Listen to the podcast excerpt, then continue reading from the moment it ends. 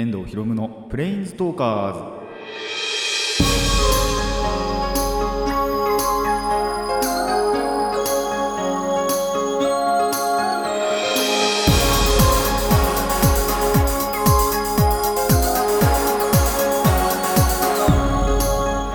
ラジオの前の皆さんこんにちは。遠藤博夢のプレインズトーカーズ。パーソナリティの遠藤博夢です。この番組はアニメゲーム声優が大好きなこの僕遠藤博夢がマジック・ザ・ギザリングのプレインズウォーカーがいろいろな次元を旅するがごとくいろいろなジャンルの話をする番組です。いやーよかった。前回の終わりすごい 不安だったんですけどなんとかあの日常会といいますかあのあるある話の方の話ができそうなので、まあ、今回は大丈夫じゃないかなと思うんですけどちょっとあの 前回の不安からこれから大丈夫かなっていうところもあのありますがまあ今回とにかくあの企画倒れにならなくてよかったなと 思います。でこれからも、あのー日常会もちゃんとできるようにあの頑張っていこうかなと思います。でまあそんな日常会の、まあ、ネタ探しのために ですねちょっと最近体がボロボロになってきているっていう。まあその前から結構なんだろう休む時には休むんですけどあのー活動するの本当になんだろう一気にバーってやっちゃってっていう感じなんで結構それであの体がボロボロなのかなって思うのでまあ休めるときはちょっと休みたいかなと。ただ最近本当に休めないなって思うのがまあちょっと前にも言ったんですけどあのーアニマックスでアニメを見るために ちょっと寝る時間も結構惜しんでいるっていうのがありまして割と体力的には結構、まあ、限界ってほど限界じゃないんですけどただ割と来てるなっていう感じがあるのでちょっとその辺もあの考慮していかないとなと 思います。自分の体なんでねあのー割とちゃんと なんだろう管理していかないとなと思っております。あの皆さんも自分の体調の管理っていうのはねあの気をつけていただきたいなと思います。まあというわけで今回あの日常話の方を中心でお届けいたします。あのただですね間接的にあの趣味の話入ってしまうんですけどそこら辺だけは許してください。というわけで始めていきましょう。遠藤ひろのプレインズトーカーズ。今回もレッツプレインズトーク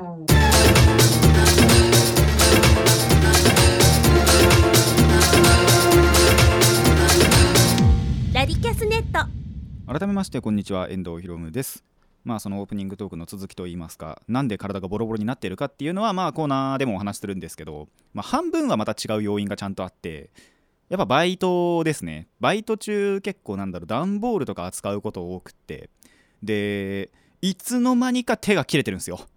すごい今切り傷今の段階でも結構あってそれこそ収録の前日なんかもあのちゃんとバイトしてきたんですけどいつの間にか本当に気づかないうちに傷ができてて右手に2箇所ぐらい血出てたんですよ。これいつ切ったんだろうと思って。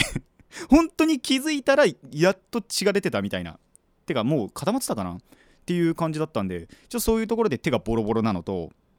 それこそあのー足の方 足はですねもう本当に最近歩き詰めだなっていうのがあってこの収録現場に来るっていうのもそうなんですけどそうじゃない日にもうなんだろう。まあここでちょっと趣味の話になりますけどカードを集めに行ったりだとかボードゲーム集めに行ったりだとかっていうのでその収録じゃない日に行くっていうことがちょっと最近増えたんですね。そういうこともあってもう歩くなんだろう1日の歩く量が半端じゃないことになっていると。まあ1日に限らず1週間でっていうのかな。もう本当に過去をこれほど歩いてないんじゃないかっていうぐらい結構最近歩いている っていうところがあって足もボロボロだと。でそれを実感したのがそれこそその前日のバイトなんですよ。そこの時にまあ手切れてるのもそうなんですけど足が動かしにくいと思って。足がそのまあ動きはするんですよちゃんと。で走れたりもするんですけどただなんか動かしにくいなっていうなんかちょっと足に疲労が溜まってるのを感じてるなっていうのがあってあそういえば最近歩き続けてるなっていうのをちょっと実感しました。でただあの体調っていうかそこは全然大丈夫です。あの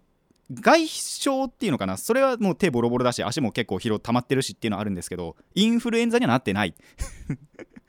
あのやっぱりこの収録の、まあ、前後というか普通に今ちょうどこの収録の時期にはすごい流行ってるっていうインフルエンザなんですけどまあ予防接種を受けたっていうのもあって僕全然そのかかってなくてただ何かっていうと友達にはすごい心配されてる。なんでかっていうとバイト中マスクをしてないから。マスクすんのあんま好きじゃないんででメガネもあの普段メガネかけてるんでそれも曇るっていうのも嫌で。でバイト中絶対マスクつけないんですよ。逆にその自分が風邪ひいてるとかじゃなければ。っていうのあってなんでお前インフルエンザならないの？予防接種受けたからだよつって。ちゃんと予防接種を受けてるんで大丈夫です。でそれこそ接客業なんであのまあそうそういないと思うんですけどまあやっぱりインフルエンザ感染しやすくはなっちゃうじゃないですか。いっぱい人を通ったりするんで。そういうのもあってその友達には心配されたんですが今のところ僕はあの元気です。まあそもそもあのインフルエンザだったらここの収録現場とかにも 来てなくてこれがアップされてないはずなんで。あのアップされなくなったなって思ったら多分それはインフルエンザじゃないかなと。そういうふうに、えー、思っていただけたらなと思います。さあコーナーの方の話いきましょう。なんで足がボロボロになったのかというのをお話ししたいなと思います。コーナーこちら次元融合。さあ、えー、2つ以上の次元融合させてお話をしていこうかなと思います。えーと融合するのはリアル冒険日記ラッカラッカネバーギブアップディスカブリアの4つ。すごい過去最多。4つも えー、融合される、えー、させるのはすごい初めてじゃないかなと思いますが。まあまずリアル冒険日記の部分といいますか、まあ、実際にどこに行っていたのかと言いますと、えー、町田と新宿にまあ久々久々でもないかな。でも新宿は結構久しぶりですね。割と23ヶ月とか行ってないかな。っていうぐらいには久しぶりに行きました。町田はちょいちょい行きますねやっぱり。あのどうしてもそれこそあの MTG 集めたりだとか、まあ、ちょっとボードゲーム欲しいなって思ったぐらいだと町田で住むことがあるのでそういうのを買う時には町田ちょいちょい本当に行くんですよ。っていうことで最初は町田行ったんです。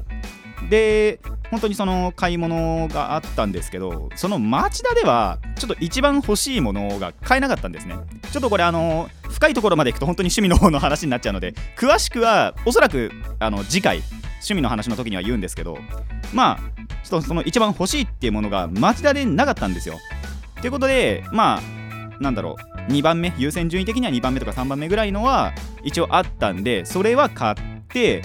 で実はそのその後本厚木も一応行って、まあ、本厚木だったら収録場所と 同じなんで農館かなっていう感じなんですけどそこ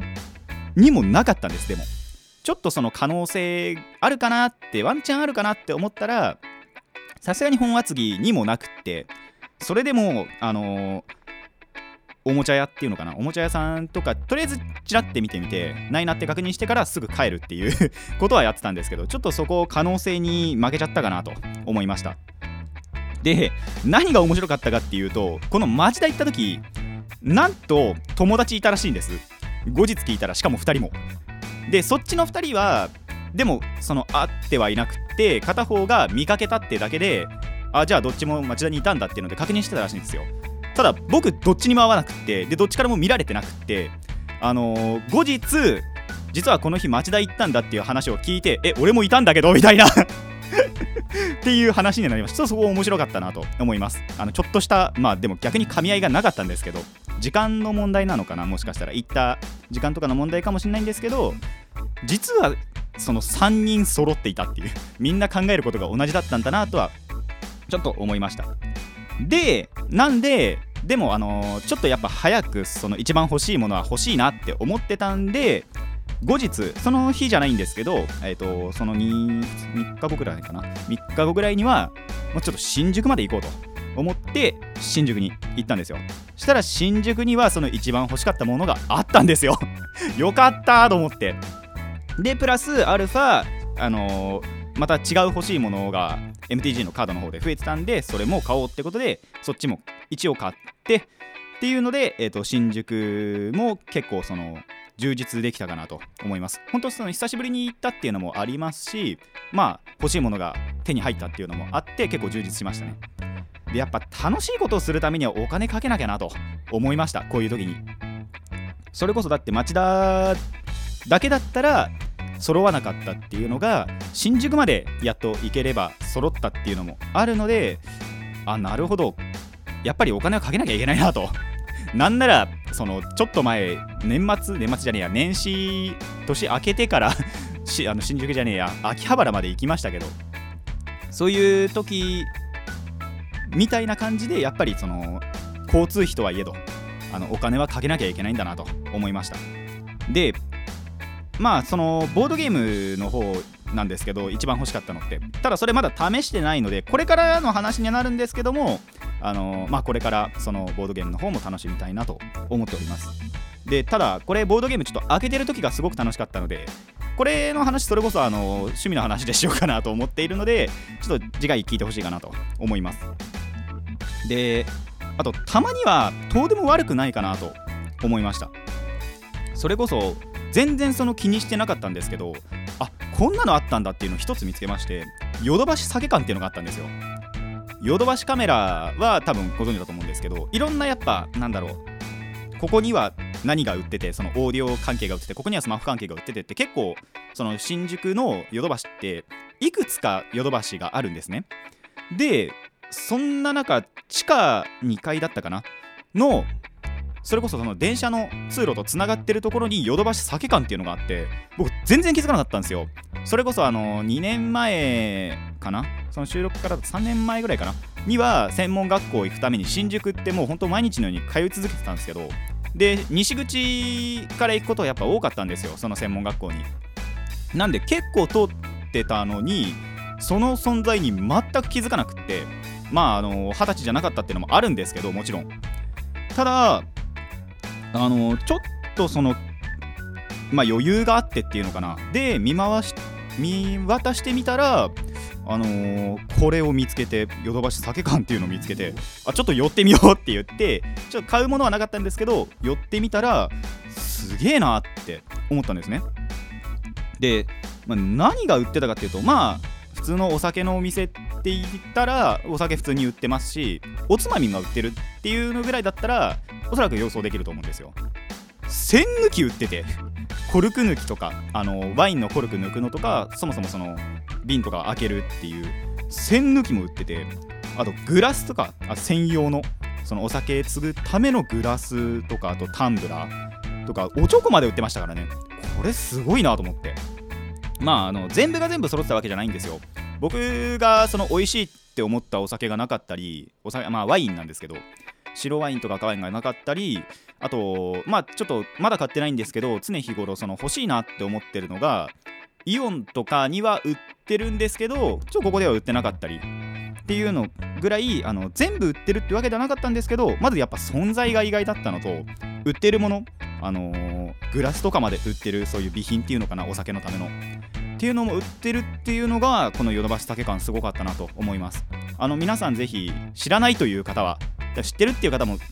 絶対いると思うので知らなかったという成人の方は すでに成人している方はあのヨドバシ酒館というのを、気にしてみるといいんじゃないかなと思います。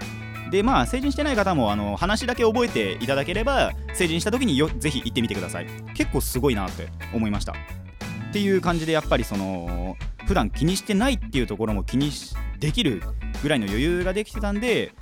あたまにはやっぱ遠出してみるもんだなとも思いました。というわけで、あのーまあ、今回の話としてですね、まあ、楽しいことをするためにはお金を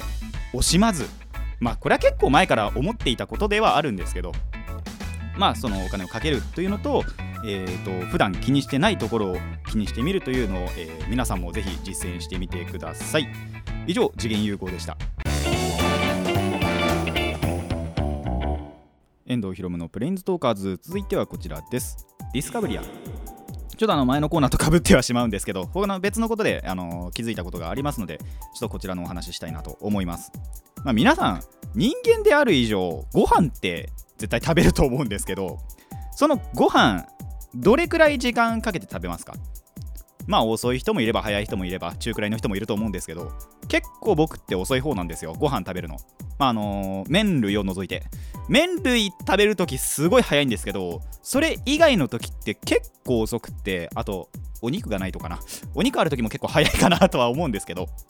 まあその麺類とかお肉以外は結構遅いんです。それこそパンとかあと普通にご飯あのお米とか。っていうのを食べる時っていうのがだいぶ遅い方なんですよ。でなんでかなって考えた時にこれ性格が絡んでいるんじゃないかなっていう仮説を立ててみたんですね。これあくまで仮説なんですけど本当に。ただ結構納得いく部分があるんですよ。なんでかっていうとまあその僕の性格として物事っていうのをじっくり楽しみたいなっていうなんだろう思いがあるんですね。で、まあ、例としてその友達2人と、まあ、3人で展示会に行ったことがあったんです。あの MTG のなんですけど、ま、マジックのなんですけど。展示会行ったことがあって。その時に友達2人がすごいどんどんどんどん前行っちゃうんですよ。ただその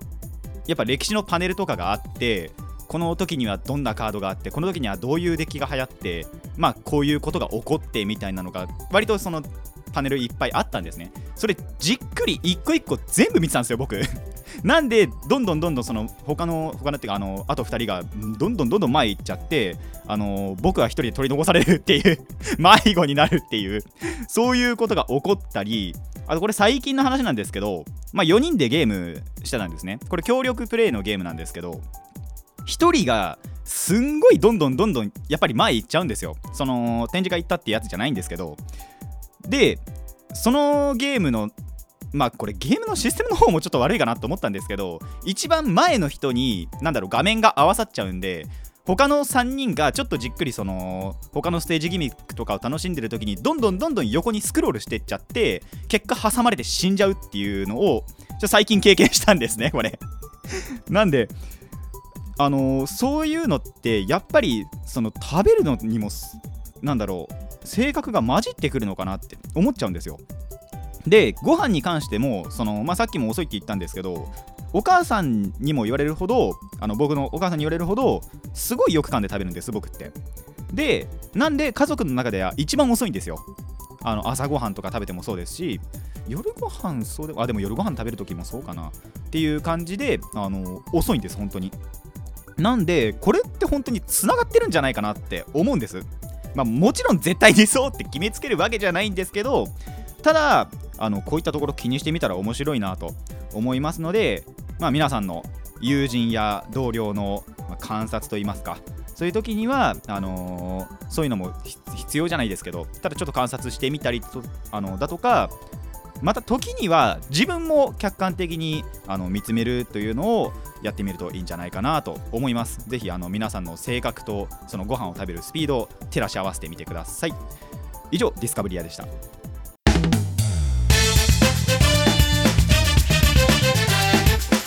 遠藤ひろむのプレインズトーカーズなんとちょっと早めの お別れのお時間が迫ってまいりましたまあ何かっていうとあの1つ目の話でもうちょっと長いかなって思ったら意外と喋ってみたらそうでもなかったというだけの話なんですけどあのそれ以上ネタがないのでですね今回あのー、ちょっとエンディングトークで少し持たせようかなと 思います。まあやっぱ違う違うことっていうか最近そんなに動かないことも多くなってきてたのでそういう中であの新宿行ったりだとか町田行ったりだとかっていうのができたのは結構なんだろう面白かったなとやっぱり思います。時間がある限りあのいろいろ巡ってみてでなんならそのカードショップとかも巡ったんですけどあの新宿の時。そのあるなんだろうな結構カードショップとカードショップって離れてること多いんですよ。でまずその最初ヨドバシ行ってそこの近くにカードショップあるんですけどそっちちょっと高いんでまあちょっと遠いけどポイントカードとかも持ってる方のカードショップ行ったんです。でそこはそこでちょっとあのー、新しい段のカードじゃないとそこまで揃ってなくってこれはちょっと戻るかっつって結局ヨドバシの方のまた近いカードショップに戻ってくるっていう。だいぶあの反復横跳びしましたけど。まあそれはそれであの歩くっていうのも一応のこういうなんだろうやる冒険日記って目的もあるので全く動かないより全然マシじゃないですか。少しでも足を動かした方が。なんでまあそういう点で見れば確かにいいんですけど旗から見たらあのいろんなところを右往左往してる変なやつだなっていう。そんな感じはするなと思いました。まあでもそのいろいろ足を動かすっていうのも面白いことなんで皆さんもぜひあのお店に実際に行くっていうのが多分大事だと思うんですよ。結構最近僕の周りでやっぱり動かしたくない足を動かしたくないっていう人が増えてきてあの Amazon とか楽天楽天は使ってないのかな？でも駿河屋っていうその通販サイト。その通販で買うことが多いらしいんですよやっぱり。でも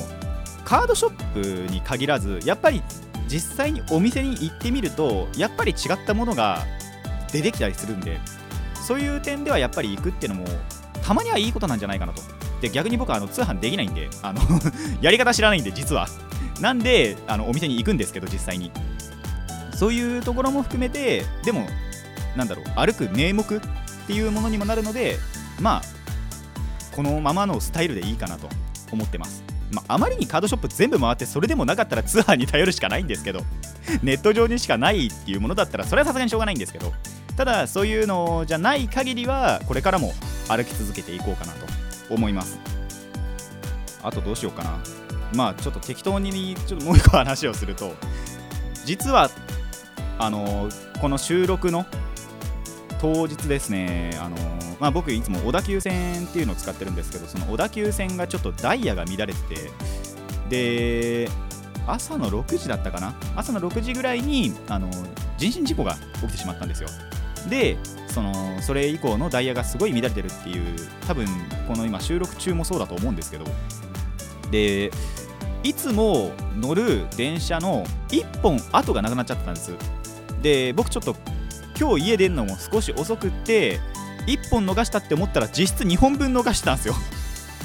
そしたら面白いのがいつもその本厚木に着く時間ぐらいにやっと渋沢っていうそのまあ僕の最寄り駅のところに電車が来てそこから乗り始めるっていう。あのー、まあメールしましたねちゃんと。あの遅れますと。